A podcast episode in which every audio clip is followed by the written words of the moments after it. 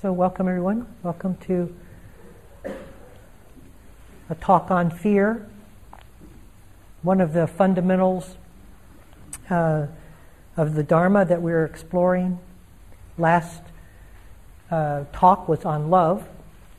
And I wanted to pair these two because I think we often uh, think of one as being the opposite of the other. And I, you could make a case for that, but I'd like to make a case for a little broader definition. uh, but I have to take you uh, into what the Dharma practice is all about in order to show that distinction of definition, if I could. Uh, and so, what we're doing uh, in any authentic spiritual practice, and authentic, I mean one that follows the true course of uh, towards emptiness, is we're uh, looking very diligently at the forms of our life, including the form of the person who is looking, and we're finding out whether it holds any validity for us. It, certainly holds a conceptual place in our society. It holds the central conceptual place in our society. But when we actually look uh, beyond or beneath the concepts of what we're saying about ourselves or saying about the things in our life, what is there? And as we begin to make that journey of exploration into the thingness, the forms, the expressions of life, as they appear uh, in multiple ways, and also the person who is formed within these appearances, we begin to have more and more doubt and this is the essence of doubt in uh, the, the substantiality of what we have thought life to be. And so you could say that as the exploration continues, we become more vague. Doesn't mean that we have lost our knowledge base or that we float around in some kind of uh, lost way at all. That's not the vagueness that I'm talking about. It's the vagueness of distinction, the de- vagueness of definition, the vagueness of determination, of being able to say, I am here and you are there. Uh, not the vagueness of being able to say no or yes, or even one's place in life, or being able to completely maneuver within our lives at all. Not that vagueness. So, this sense of moving from a very defined, conceptually defined, and certain place called me to a less certain but equally as resolute place in emptiness. That is the spiritual journey. And we have to sort of take apart each facet of the forms that we have believed in and validated in order to see the transparency of those forms over time. So we start with the body. We did this for two years in the four foundations of mindfulness, so I'm not going to belabor the point here. There's some 40 some talks on the web that you can, are always welcome to go listen to. Uh, but basically, uh, this, this sense of myself gathered as a formation, the belief that I am center in the world and all the observations and data is coming in this way, uh, is because I am formed to believe that. And when we start looking at what it is that's formed, we start having questions about that belief. And as we become less, as we become more transparent, we feel to a greater extent some sense of the sacred. It becomes accessible. When we're very well formed, very defined, very reactive, very certain of everything we do through our opinions and knowledge, there isn't too much room for the sacred to enter because there's only room for the forms of life to be there. And so we've kind of excluded or cl- crowded out the sacred because of the certainty we have in form. So when we develop more, less certainty within that form, we are uh, seeing through some of the hardness of our definitions, then we have access. The light that comes through is the sacred, the quality of, of sacredness. So that's, that's the way the spiritual journey goes, and you can approach it through many different paths and traditions, but that's basically how all paths have to go. And so the last time I uh, spoke on love, love is another definition for that light, that sense of presence. That presence is a beautiful word, I think, because it it holds.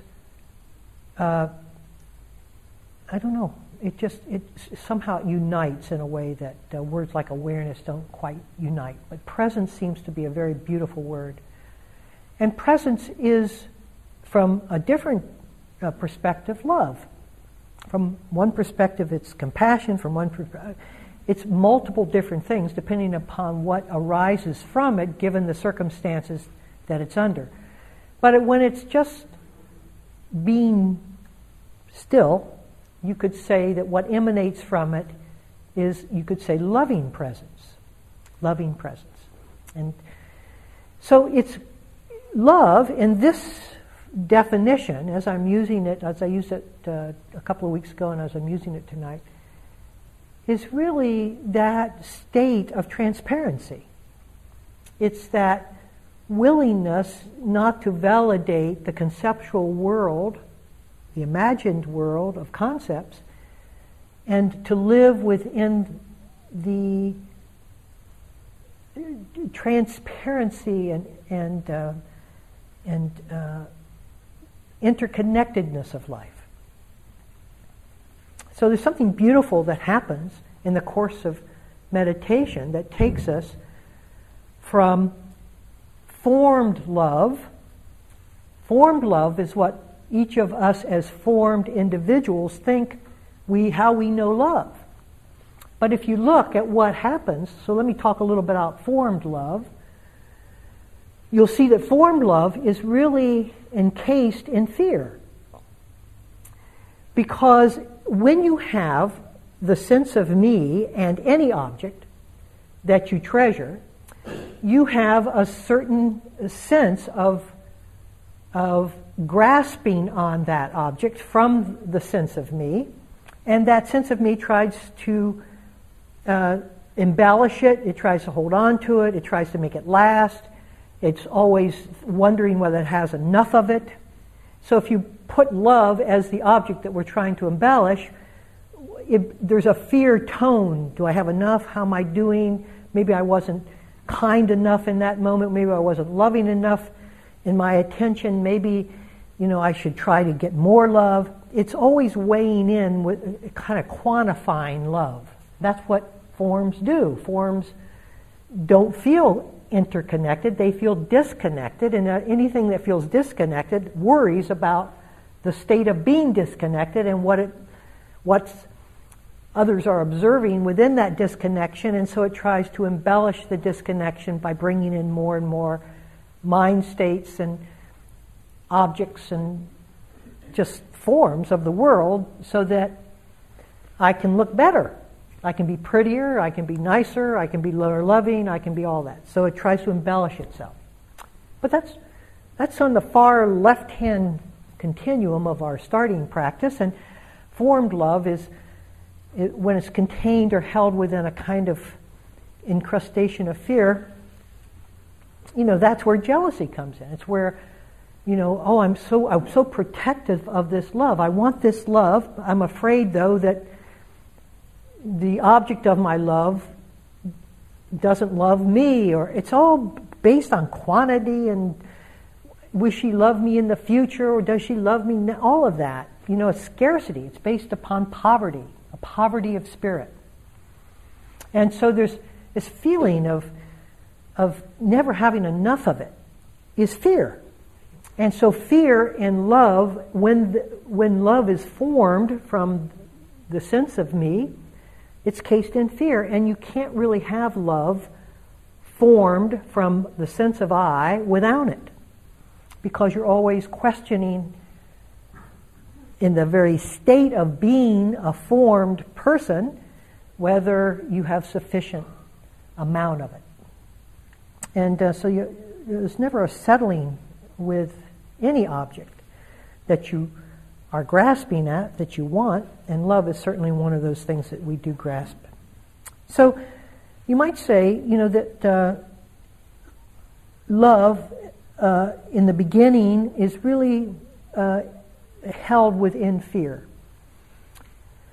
Now, as the sense of formation begins to become more transparent, as the spiritual journey moves, then the possessiveness around objects begins to lessen. You give up grasping or fearing because you realize that the grasping and fearing is forming you, me. And you don't see the truth of that formation in the same way that you once believed in it, so you start giving up the grasping and fear because it doesn't make any sense to continue to do so. When you do that, the love comes out of its encasement of fear. It's no longer held or boxed or contained within fear and becomes infinite, spreads out wide, wide, becomes available.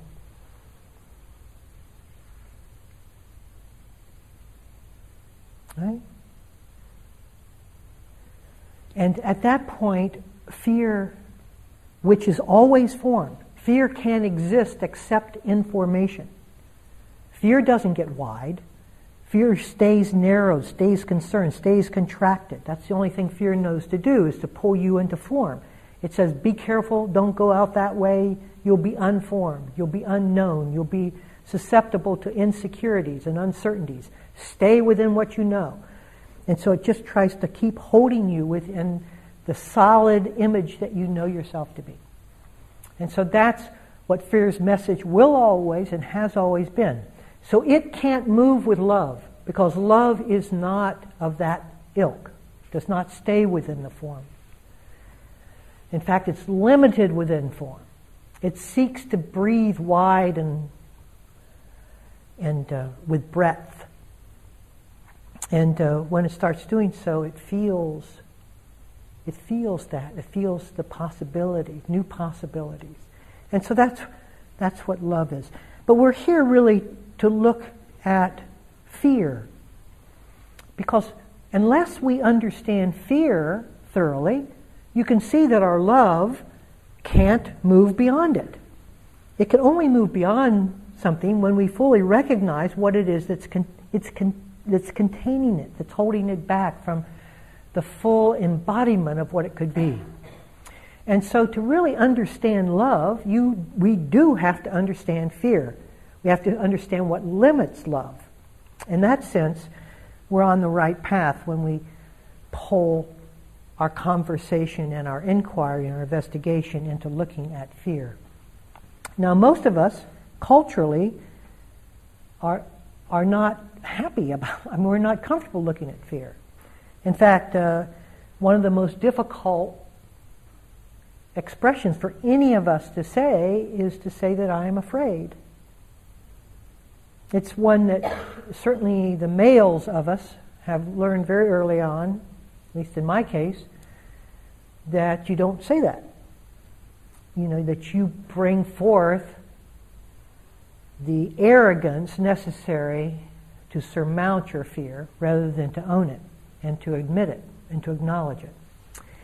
And so we're up against a, a tremendous cultural imperative that being a coward or the presence of fear defines us in a certain way.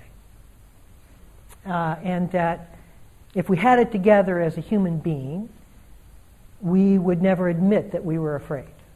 That somehow fear should have vanished from our psyche. And yet, may I say, there's no one in this room in which fear does not arise, including the speaker.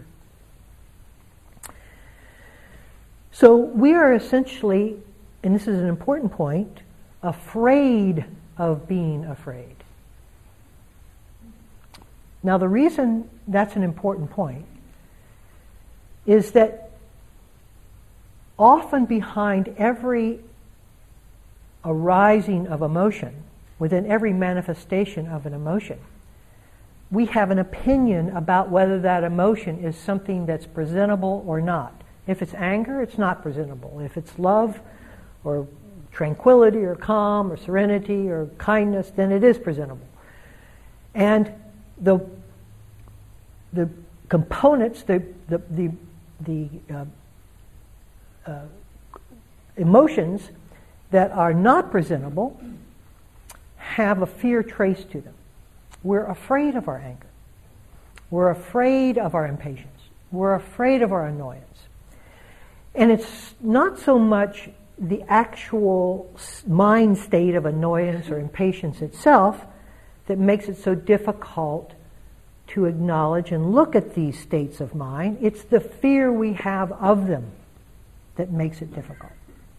That's the added component to the states of mind that we are bringing to it through our conditioning that make it so devastating to say, you know, I'm angry.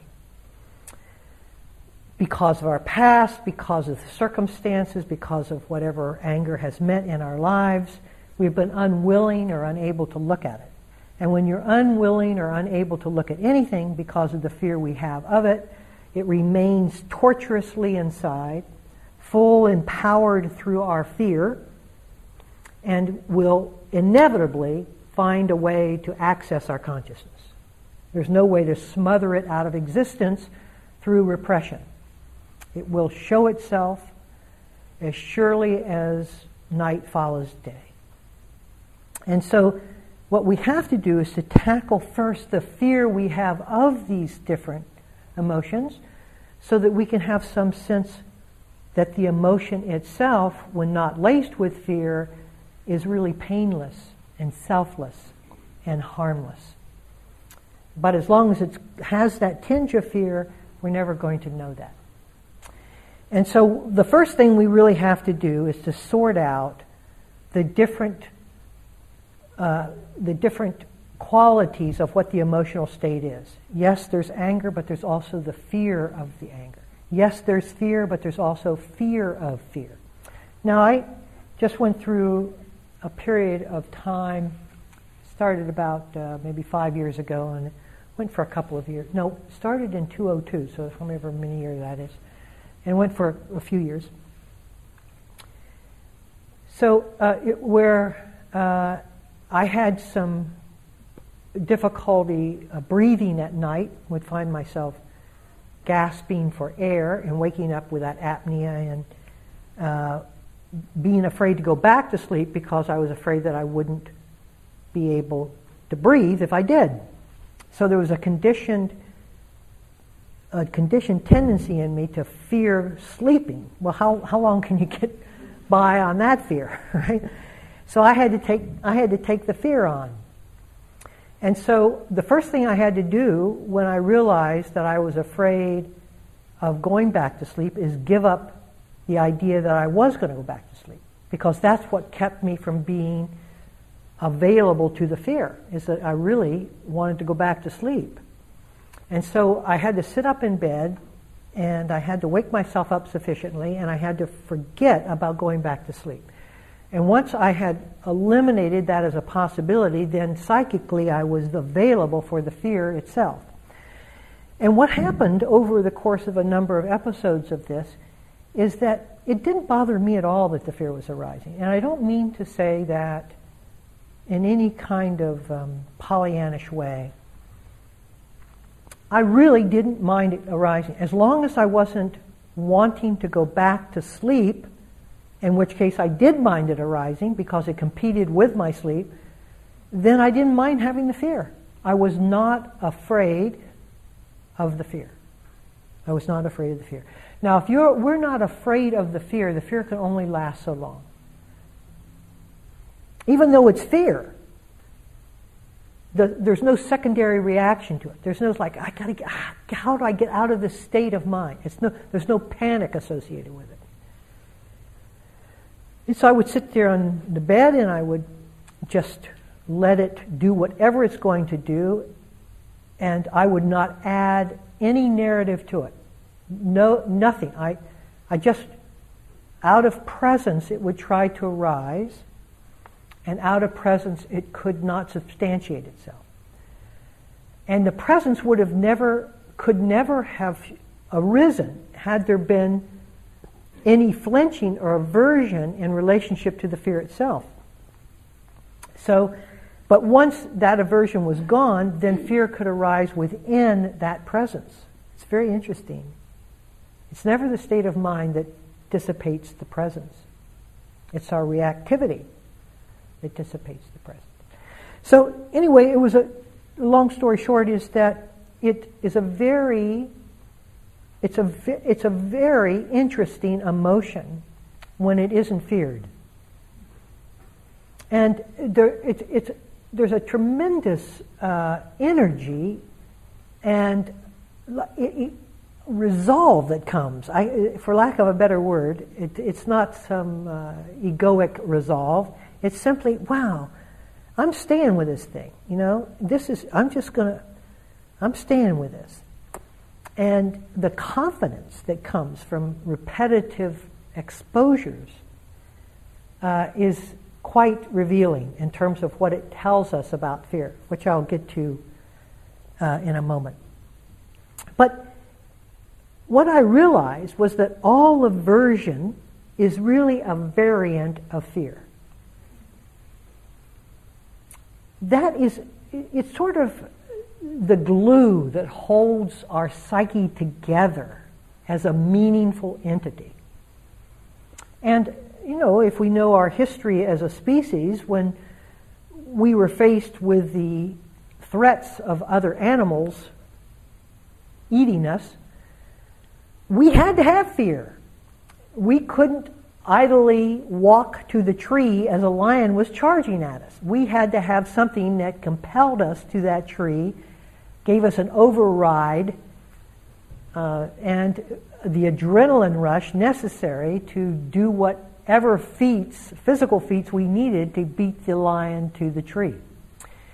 And so you see that historical uh, component, both physiologically and psychologically, remaining in our psyche, and the sense of survival is still very much there, as it probably was in the opening days of, of, our, of our ancestry, where it feels so compelling. Fear is so compellingly true that every the cells like grip in unison, and they're not. There's no. There's no argument here. You get up that tree. Period. Right. So we're up a trem- We're up against a tremendously um, genetic formed disposition when we talk about fear. That, but let me, let me just look at a few facets of fear that you may not have thought of, which actually are more inviting. One facet is that fear could be perceived as the love of self because it was the protective mechanism that kept us from going into insecure and uncertain territory. We needed it. And so, in some ways, it was what we needed to survive. And so, it had our survival at stake. And so, if we change our perception of fear to see that it actually is something that has our heart, so to speak, it's, it certainly is has wrong view, but it has our it has our survival uh, as, as, as, as what it's trying to offer us. and it's very, it's helpful because, you know, especially in spiritual, the spiritual journey, we, fear, we keep running up against it systematically. And I'll get to that point in a moment. But we have a kind of opinion of fear that we, you know, that it's kind of where we fail, where we're afraid. We, I, I'm afraid here. You know, I just, they say it like it's an insurmountable boundary. I'm, this is where I, this is where I cannot go. This is where I'm, I'm afraid to go. But if you look at it in terms of survival, anywhere we haven't been is going to be fearful.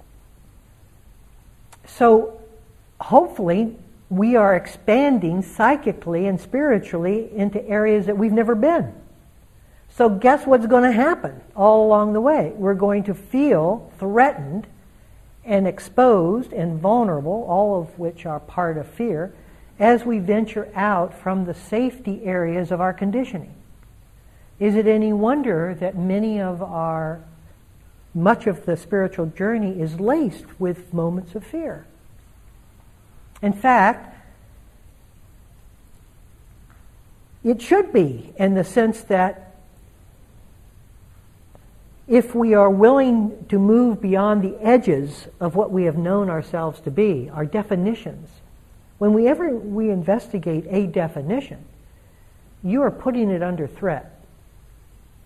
And the concept of I feels that threat. Egoically, you, we feel that threat. If you put the lens of questioning or investigation or inquiry and looking, examining what you are, you're putting yourself at threat. Not to be what you are. That's the threat. And so, to fear, it's the same as a lion attacking you. You're under threat. Because if the lion gets you, you're not going to be what you were before the lion. and neither is the investigation going to allow you to be what you think you are after it gets finished. So it's the same threat to the sense of fear. So we are putting ourselves under the lens of threat, which is an interesting, it's an interesting way. So it's trying to keep us shaped, formed, distinct, defined. And we're not doing it. We're not going along that way. And so we're up against a very genetic disposition that secures us as a person. So, you can expect fear at points, at times, not all the time, not every time you sit down are you going to, but you're going to, you can expect to have lots of rubs with fear.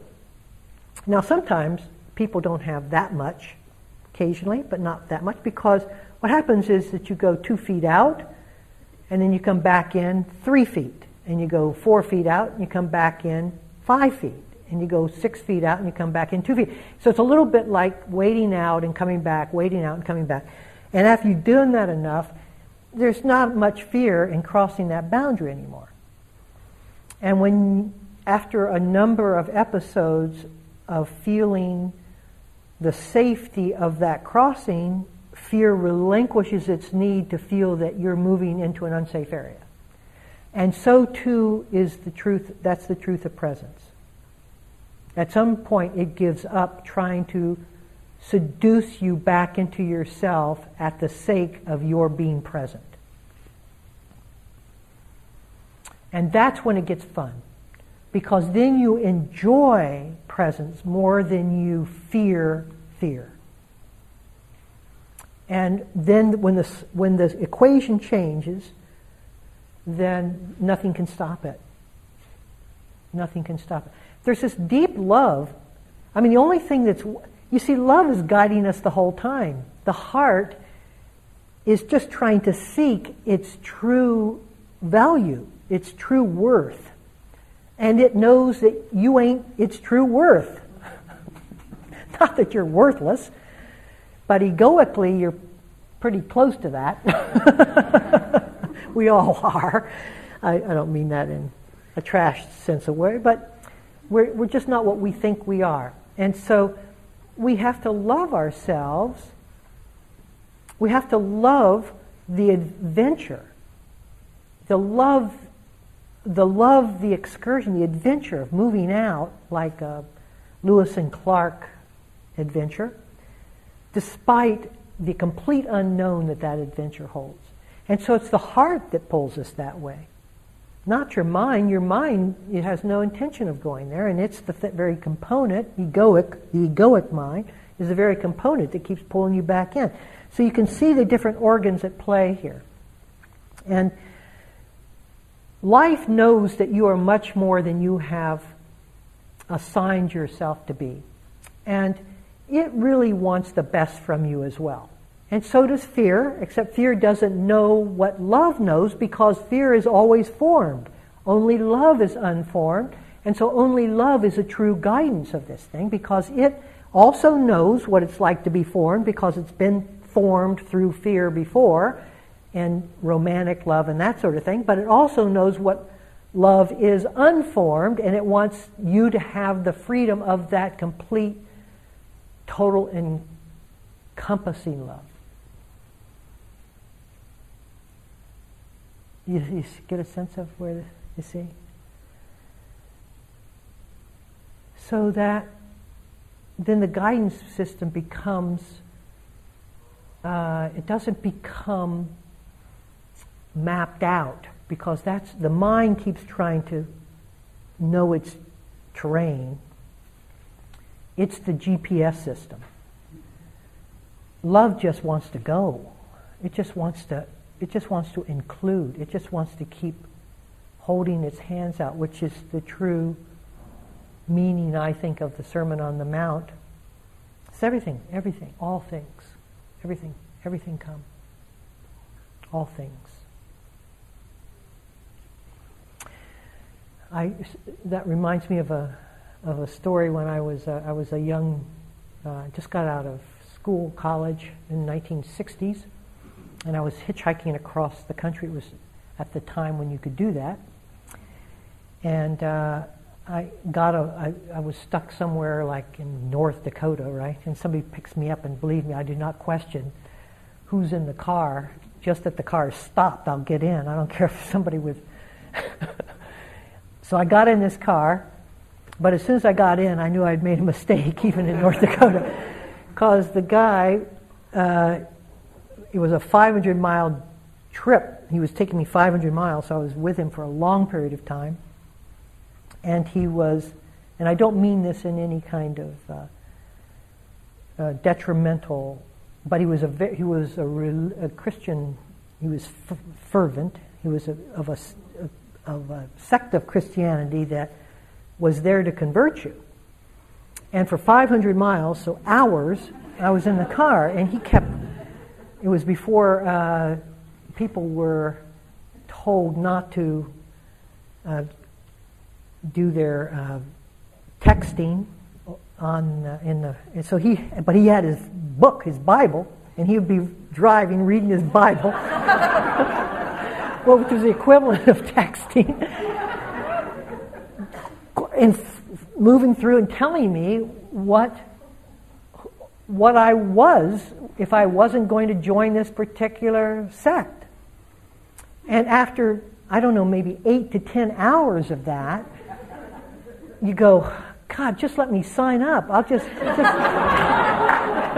I don't even care anymore. It's like the, it's like the politics, right? It's like two years. I don't care. Just, I'll just mark anybody. You know, just, who, it's like that.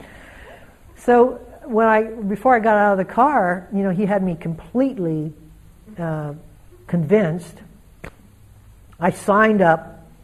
My, he had a clipboard with signatures on it. I was number 15. Hopefully, I was, I don't know if it was 15 that day or what, but anyway. So I was, I was, uh, and, and so I got out of there and I, I felt like I should go like proselytize and tell people. That, but, you know, after a few hours, it just kind of settled back down to normalcy.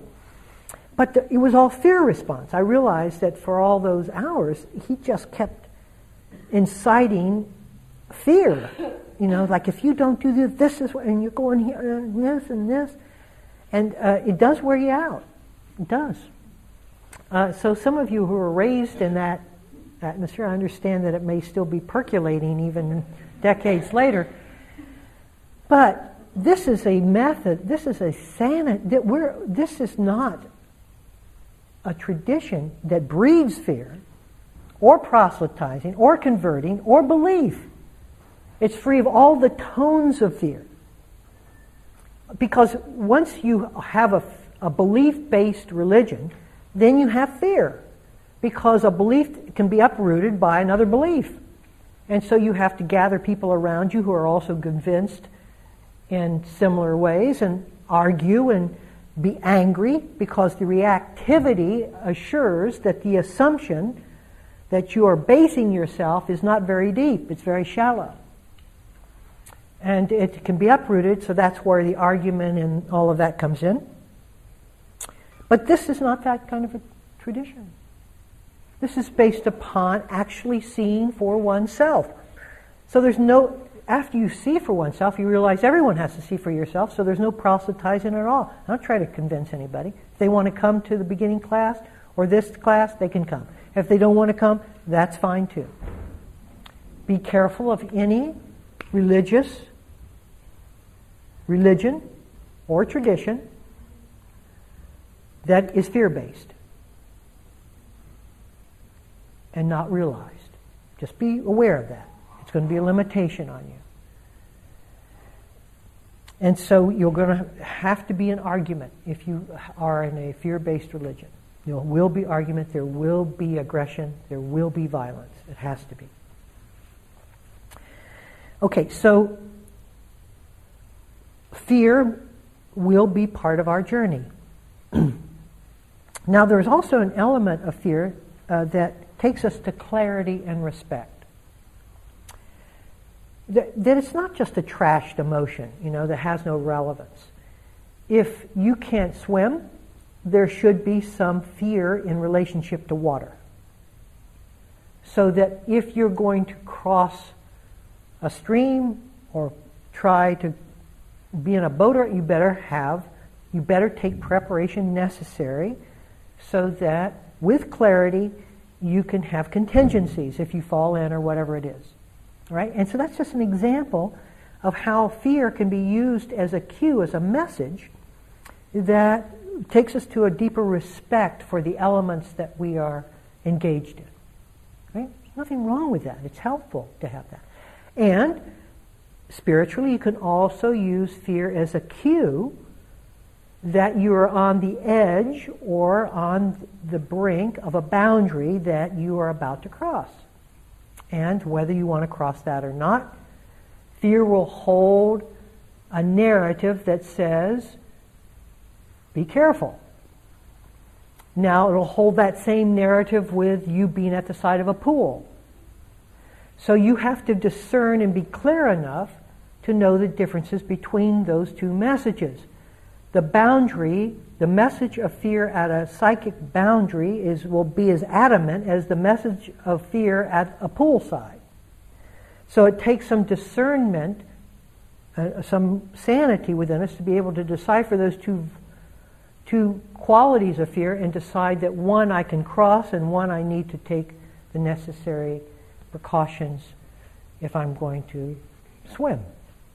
So we start learning the nuances of fear and what, what fear's messages are and start working in accordance to the actuality of reality rather than just the fear response and having a single having a single contraction to every fear response. Uh, and that takes some wisdom to be able to decipher those two. Now, medit- oh. Me- meditation, this was the heart of the talk. Five minutes left to go. Uh, meditation is supposed to provide a rest stop.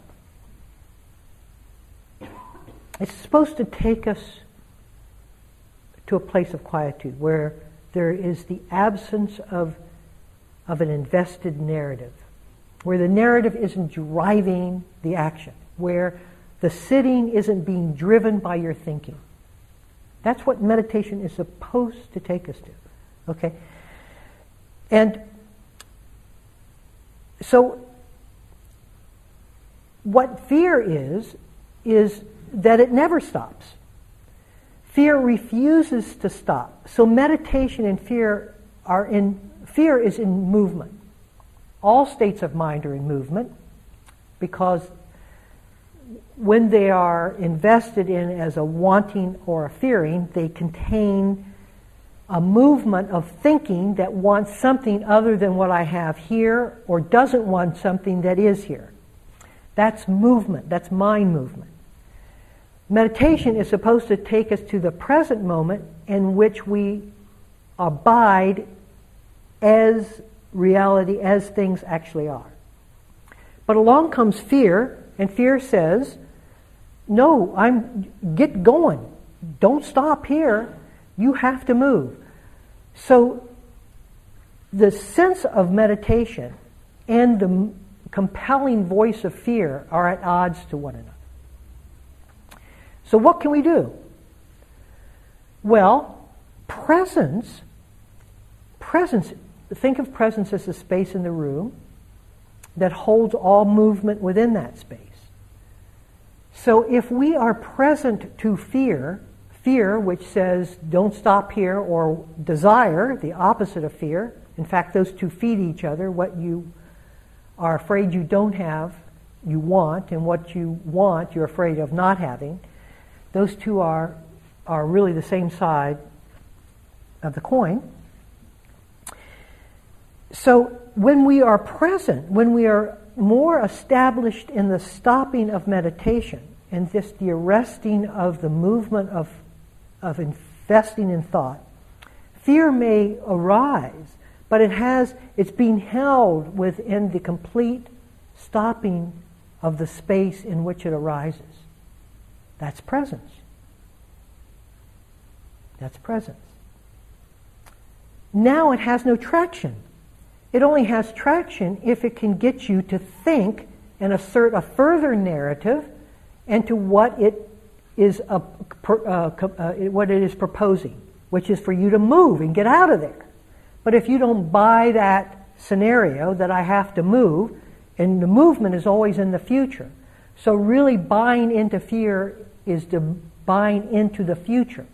It's saying don't stay here, now is not safe. Get up, move, go anywhere because this particular present is going to change into something that is going to be tragic if you stay the ground.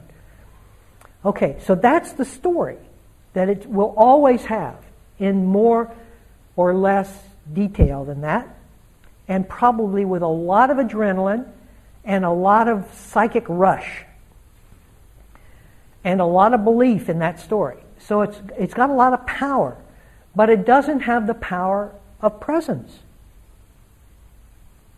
In fact, if we are well tuned to presence, we extract the power that fear runs on, which is the power of the time, of future timing, of needing you to be in form running from here, and it settles itself into just the presence of now.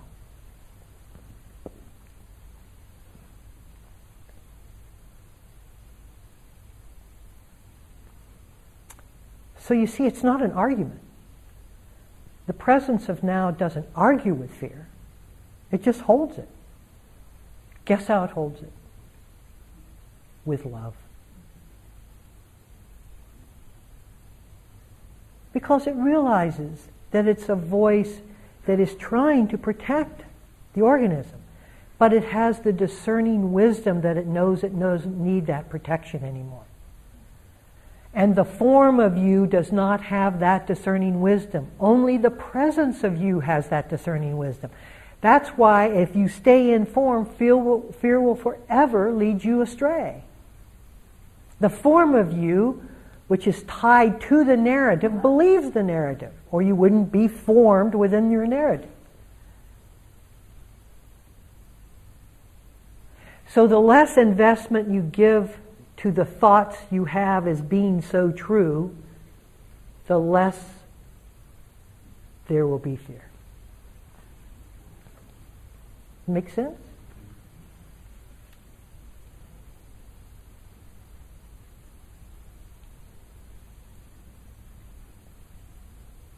So, what would you do differently if you weren't afraid? I leave you with that question as the conclusion of the talk. how would you act now if you weren't afraid? Ask yourself in the moment of fear, when you see the compelling way that fear takes you into an action, a contraction, an avoidance, a repression, how would I act now if I weren't afraid? Which means, how would I act now if I weren't invested in the narrative of fear? It allows the possibility, it invokes the possibility of presence in the moment through that question.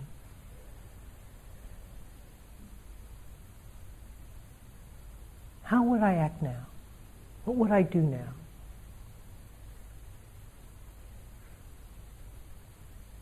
Okay, Can we sit for a moment or two?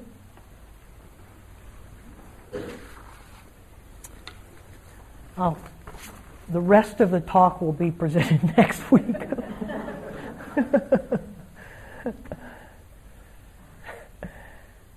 okay.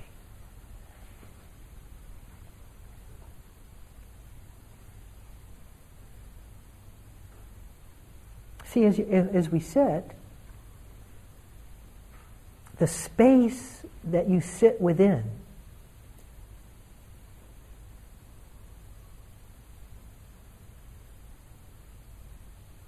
is not isolated within the narrative. It reaches beyond the narrative. In fact, the narrative, the thoughts are, are like skywriting within that space. It holds it, doesn't try to do anything to it, lets it fade in and fade out as it will. That's true sitting meditation.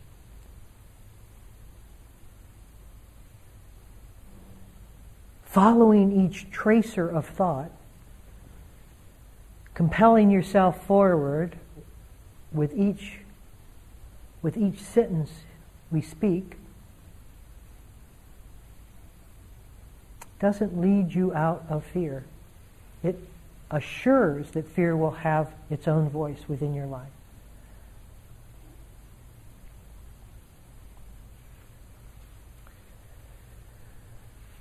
Okay, so any questions or comments? Non political?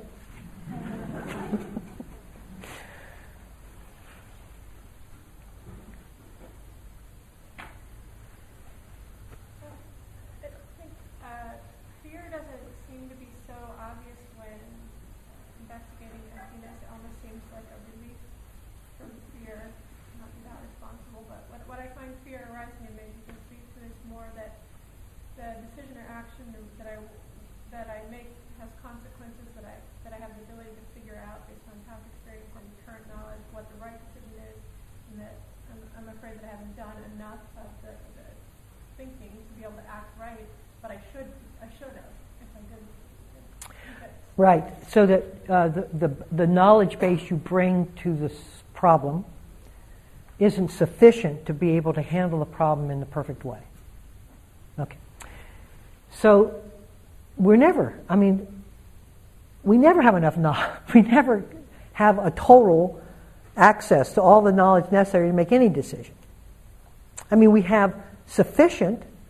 I, I, I often think that we have too much and it causes hesitation or indecision because all of the different pieces come into play and you're and we're just flitting from piece to piece trying to determine an appropriate action and we can't settle on any of them because how do you ever know?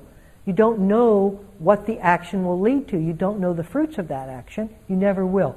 As long as you tie your indecisiveness or your decision to what you the fruits the results then you're kind of leading it in the wrong way. We really don't have any control over the results. We can do our homework, we can get our knowledge, and then you just do and you act as appropriately as you can given the circumstances.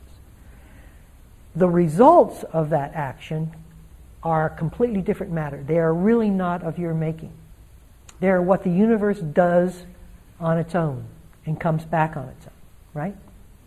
So if the less, less we spend thinking about trying to make the perfect result happen, the more time we have in feeling what is appropriate to do, which isn't often knowledge based.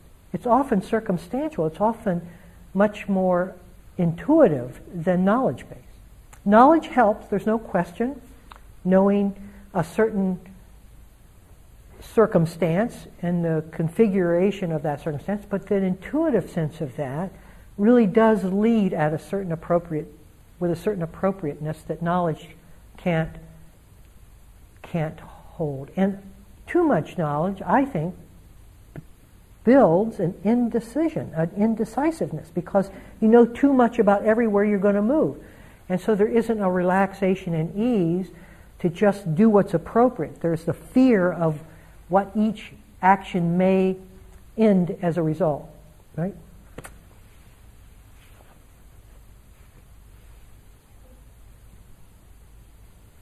Welcome, David.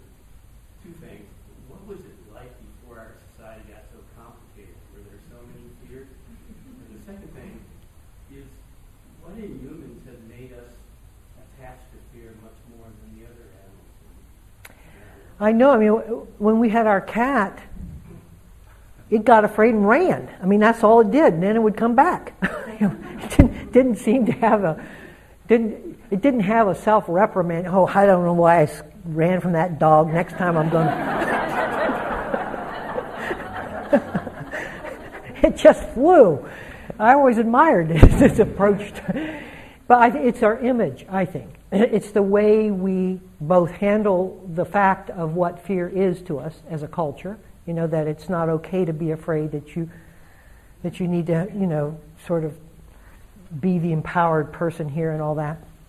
And also, it leads to a kind of self-examination because we think that it's wrong to have fear. It leads to a kind of a self-examination that really betrays the fact of what its intention is, is to get you out of harm's way. And that self-examination really takes you takes us deeper into harm's way as we try to overcome the genetic establishment of fear. Fear has a reason for being there, and I think we should most often it's appropriately tuned. Right? So it's, it's just all muddled within the image of how we handle ourselves and what we think about ourselves and how we try to become an ideal person that's, well, in Boy Scout language, is brave. What is a 10 year old boy being brave? What does that mean? You go up and pick up the rattlesnake? To a 10 year old boy, that's what it means to be brave. So, anyway.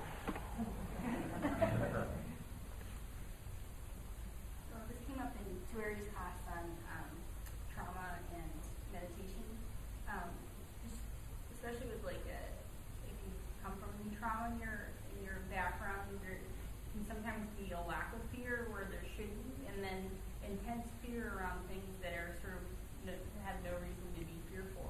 uh, you shine any wisdom on how to like put fear in the right place and take it out? Yeah, you know, I, am not really, um, I, am not really knowledgeable enough to talk about trauma from that point of view. But I do, I certainly know mis, misplaced fear. Most, many forms of fear are misplaced. They're exaggerated. Fear is always exaggerated. It's, it's saying out of a number of possibilities, it says this worst case scenario is what's going to happen if you continue forward. As if it knew right? As if, like out of a 52 card deck, you picked the Queen of Spades every time. And so, one of the ways that you start learning about discerning the truth of fear is playing that card and seeing that it, the queen of spades is not what happens. You keep playing through the scenario and seeing that, oh, that didn't happen. I, I snuck out. at first, you, you, you claim, you know, that you were lucky or whatever. But after a while, you see that it doesn't know. It, it's just a voice inside of you that warns you, and it takes the worst possible warning. And so you go, oh, okay, well, you, you honor that that's one possibility. Quite likely it is a possibility, but it's not the only one. And that often through discernment, after a number of times, you really realize that much of fear is misplaced in that way. Now, for somebody who has had a life of abuse and trauma, I suspect that the body is full of miscues like that. What, to be touched a certain way, or to be uh, calm or quiet or relaxed because these incidents may have happened at night before anything like that. The conditioned reference of when these things happen could all hold a fear tone associated with them. And so, to me, that needs much more specialty, uh, therapeutic specialty than I'm able to give at meditation instructions. But that to know though that if they're exposed, if they're looked at, if they are brought into the light of attention, over time that conditioning does weaken. It does not stay the same. Every time you look at something that's falsely linked, that un- deconditions you from that reactivity pattern that seems so true at one point. And that I can hold out as a salvation to any of us who have had a life of fear. Okay. I appreciate the fact that you forego election returns. but it'll probably be the first thing you turn on when you go home. Thank you for listening. To learn how you can support the teachers and Dharma Seed, please visit dharmaseed.org slash donate.